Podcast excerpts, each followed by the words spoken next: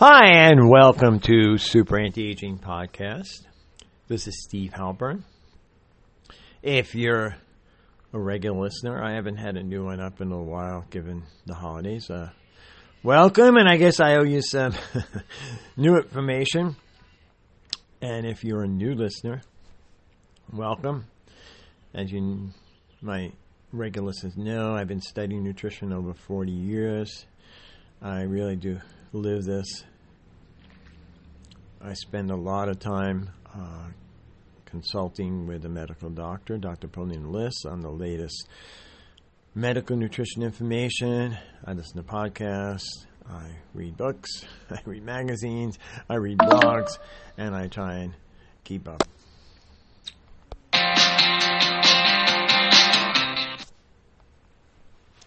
Hi, and welcome to Super Anti Aging Podcast. This is Steve Halpern. If you're a regular listener, great. if you're a new listener, welcome. The purpose of this podcast is to bring you the latest scientific health and nutrition information so you can live a long and healthy life. I spend hours and hours a week reading new studies, going through journals, listening to podcasts, reading blogs, watching YouTubes, sharing with my good friend Dr. Ponina Liss about her experiences, her in the field experiences, and then I try and formulate all this and bring you this information in a concise and understanding way. So let's get into it you know, I was watching a YouTube. It was a YouTube, and it was all about mono, mono MSG, monosodium glutamate, and how it was just really a, it was a conspiracy. Even though this doctor in 1964 wrote a uh, letter to the American Medical Association about the he called it the Chinese restaurant syndrome it was poo pooed, and even now they say there's controversy. So I listened carefully as there was a lot of mixed up information. Oh, that uh, it's in food. Well, it's not. MSG is added to food, but it doesn't occur. Nat- monosodium glutamate does not occur naturally in foods. Glutamic acid occurs in food, and that's an, uh, an amino acid body has experience with. But anytime you take a substance that the body does not have experience with, it's a little concern. And so monosodium glutamate has been reported in many studies that I looked at as a toxic compound, even in small amounts. So, why the misinformation? Well, in my humble opinion, it's because the huge Japanese pharmaceutical company that has the patent on it does not want negative information about MSG. And neither does the food industry because it's a great way of making bad tasting food taste good. I mean, originally, after its discovery, it was used in rations by the Japanese army. And one day, American soldiers found it because their rations tasted terrible and sent it to the scientists in the American army, and they found MSG. And it is a great idea. And suddenly, the terrible American rations tasted good. Often, MSG is hidden in foods by just saying flavorings. Don't list it. And you go into restaurants, especially diners and uh, places where there aren't really great chefs and cooks, they're going to use the MSG because it brings out the flavor in food. But it's an excitotoxin. And then I started to remember that there was a book years ago by a neuro surgeon, Dr. Jeffrey Blaylock, and he documented all the effects of it being an excitotoxin and how it can affect the nervous system and possibly uh, women, pregnant women. But you know, it, it's wonderful, and again, in my opinion, how you can ma- manipulate the information. Remember, one time smoking was considered good. know, doctors smell camels because it's soothing to the throat, and scientists were hired by the tobacco industry. And in another case, the issue of sugar being an issue and a cause of many uh, health conditions, negative health conditions, and the head of nutrition, Dr. Yudkin in England, started publishing uh, research and wrote a book, and boy, he was out of a job. Now, what was the food industry going to do in response to negative findings on sugar? Well, they just hired Dr. Frederick Stare, a famous nutritionist, PhD nutritionist. Uh, I forget, he was, uh, oh, I think a famous college. Uh, maybe it was uh, John Hopkins or some, you know, really placed high in the nutrition field. And then all the studies came out that sugar wasn't a problem. Excess sugar wasn't a cause of obesity. It wasn't a cause of diabetes. So science can be manipulated and bought. And, uh, you know, you can think about what's going on now today. You know, oh, the scientists say this, you know, in the crisis we're currently in. The scientists say this about that, and the scientists say this about that. And then often you'll see a news release or a study that says meta analysis has shown. Well, a meta analysis, to my knowledge, is only a review of studies. And often they handpick studies to come to certain conclusions. And they say, well, 20% of the studies showed this, and you know, so showed this. Well, bad studies are bad studies. and if something's not studied, it's not going to be there. So that's another way of, you know, it's not a brand new, you know, double blind, placebo controlled study. It's a review of studies. Some were double blind, and they review those. Some are animal studies. Some are you know mouse studies, fly studies, whatever. Okay. Now, it's a little bit off topic, but I'll I'll I'll get into the nutrients and uh, some of the latest information that's come out. But something I think that's important to discuss, and it's called our respect for scientists.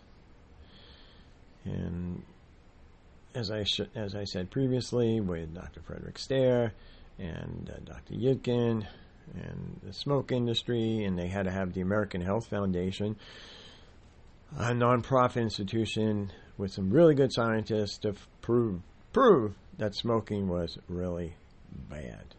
After scientists said it was okay. So you're a scientist. Where are you going to work? Well, you can work for university with certain rules and guidelines of what you can pick and choose. And if you come up with something, it's almost always uh, patented by the university. So there's not much to gain, and often you don't make a lot of money. Uh-huh. That's the university. Well, you figure your research should be a little objective. But then you're competing with all the other scientists to get grants to support your work. Well, you better come up with something that's palatable to get a grant. And all the other scientists are competing for these grants. And often it's political, it's often who you know. So, what's the next scientific way of going, university, or um, you can work for a pharmaceutical company, where again, what you do is going to be controlled. You really don't have great academic freedom, and uh, but you're a scientist now, so you have to be, you know, we have to respect what you say because you're a scientist.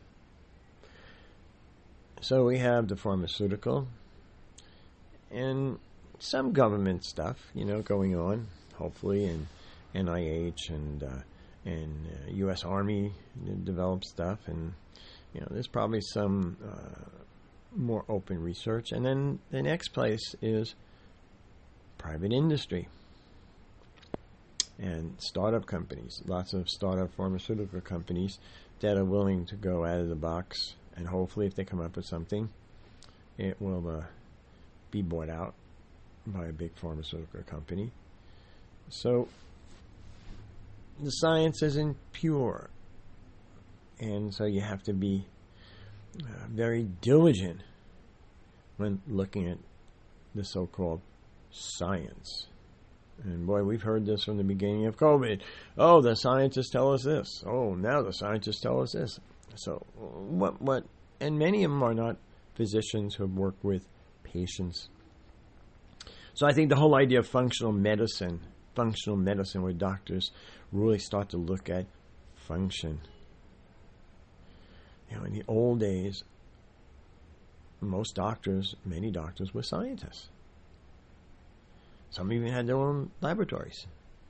And so they come up with something and then they have a practical way of seeing what worked with patients.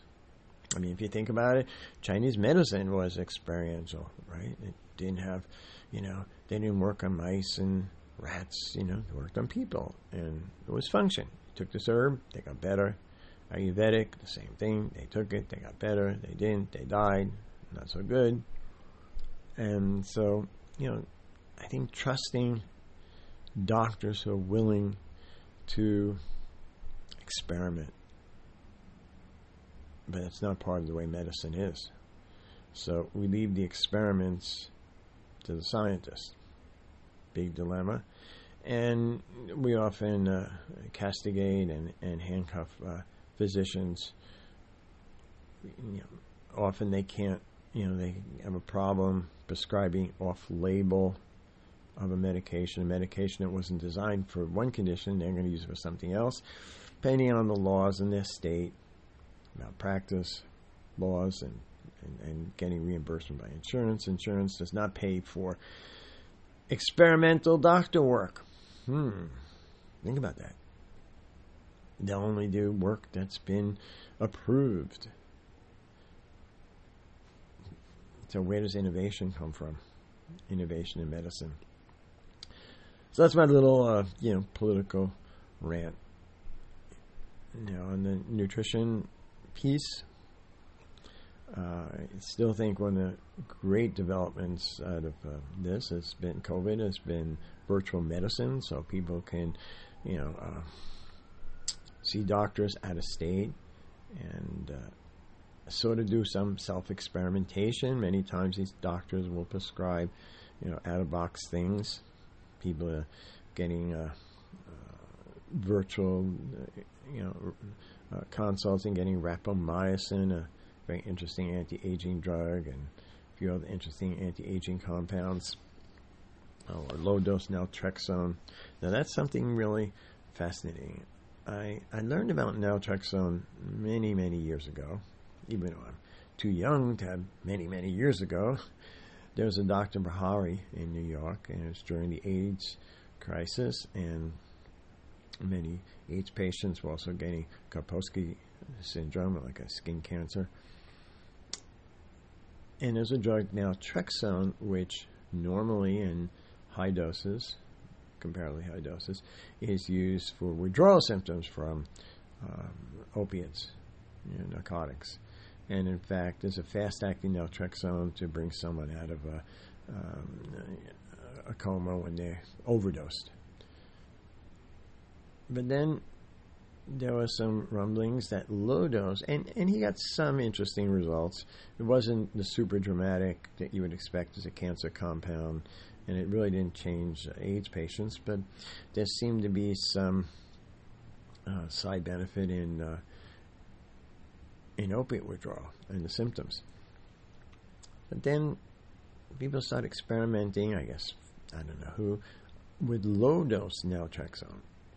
Now, low dose naltrexone is And interesting because what it seems to do, it blocks, well, it's anti inflammatory in low dose.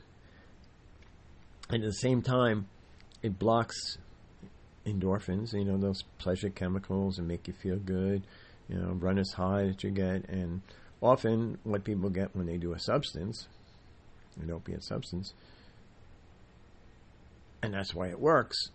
But then at this low dose, as the low dose wears off, you get a boost in endorphins. And so there's been, even though because it's an off label, it just it has to be compounded. It's mostly feedback you get from practitioners and from patients, and people have had all sorts of interesting benefits in autoimmune conditions, and mood disorders, and inflammation. And there's a foundation um, um, that you can look up, the Naltrexone Foundation, and they're supporting uh, research and connecting people. So I think naltrexone might be really interesting, um, especially since we're dealing with so many uh, autoimmune conditions now. You know, chronic fatigue syndrome. You know, it's something that I certainly, if I had post COVID, or what they call the long haul uh, symptoms, I might look at low dose naltrexone. And possibly rapamycin. You know, rapamycin uh, was found on Easter Island and it affects. Uh, there's some trials going on, independent trials going on on rapamycin. It's an anti-aging drug. It normally is used for immunosuppression um, in uh, in transplants. Oh, by the way, mentioning transplants, news release I read the other day, they genetically uh, modified in a pig a heart to be used in humans. A human organ heart from a pig. Well, it's going to be a lot easier to do that than to try and find heart donors until we're able to genetically grow hearts, which is certainly underway. And that's going to make a big, big difference. But in the interim, certainly interesting. So let me get back to rapamycin. Rapamycin seems to affect uh, a pathway called mTOR. mTOR is sort of like how do you call it? It's it's a control piece on cells that um, affects speeding up or slowing down. mTOR is very high in adolescence and in early life to support growth. And you do not want that in later life. And so the idea was if you take rapamycin, it might slow down mTOR, doesn't turn it off completely, and you might get some anti aging health condition improvements. And people are looking online. There's a Dr. Green in Long Island who's been using it for quite a while, and there's some really uh, good YouTubes on rapamycin. And there's even, I think you can enroll in the trial if you look at uh, rapamycin uh, clinical trial.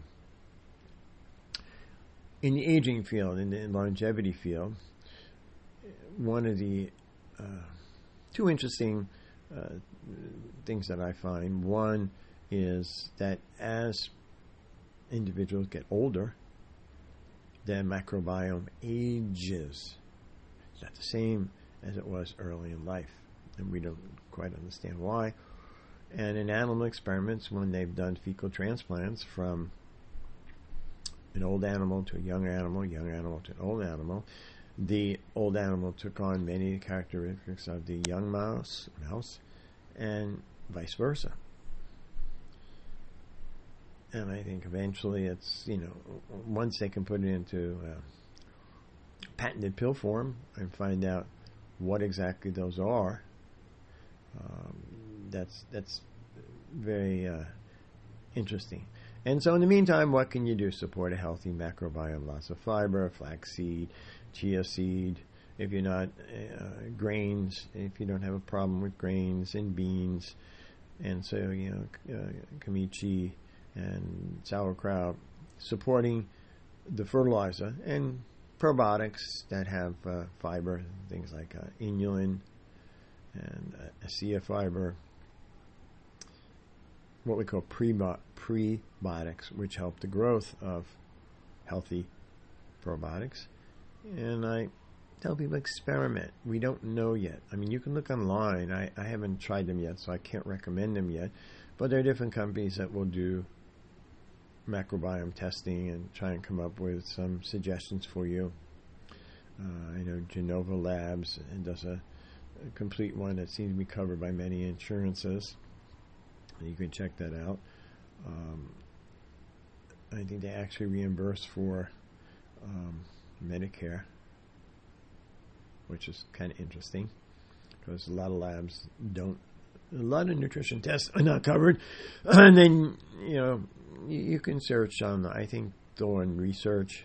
Thorne Research was basically a nutrition company, uh, been around a long time, and then they uh, partnered with a, uh, a lab testing company.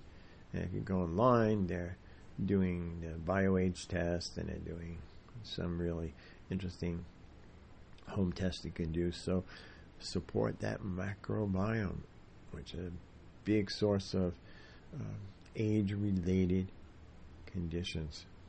So so important. I, I can't uh, begin to even uh, overestimate how important, uh, uh, even in my even in my own diet, as I start to add more fiber. And when I do fiber, I make sure I take some zinc because you don't want to chelate the zinc out with the fiber. The phytates can chelate some of the zinc out. And even with all the, know, 50 supplements I take on a rotating basis, and we can go into that in a separate podcast.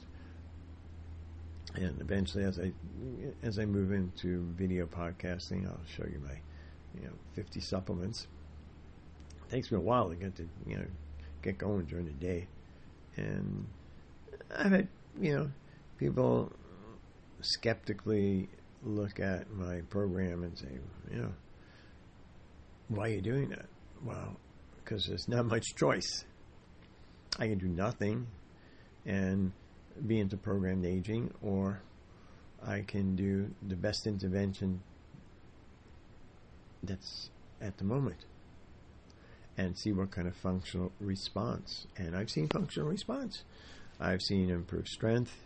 I've seen improved you know, uh, focus and concentration, improved eyesight, improved hearing, improved skin.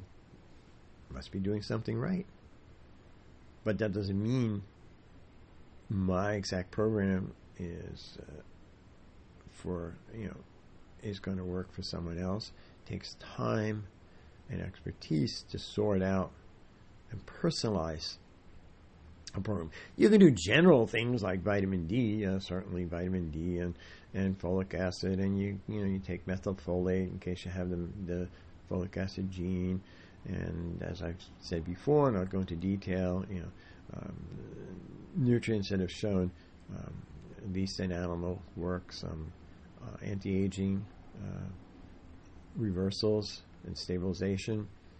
And even in some small human studies, things like glycine and alpha ketoglutaric acid and uh, urolithin A, a compound that's made from pomegranate, and uh, glucosamine, which has had some interesting work, and uh, creatine, and I can go on and on.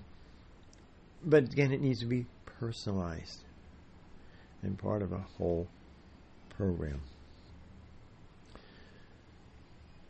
So I hope you had a great new year, and I wish you, my listeners, a joyful, happy, healthy new year. If you enjoyed this podcast and you'd like to be updated, uh, please subscribe.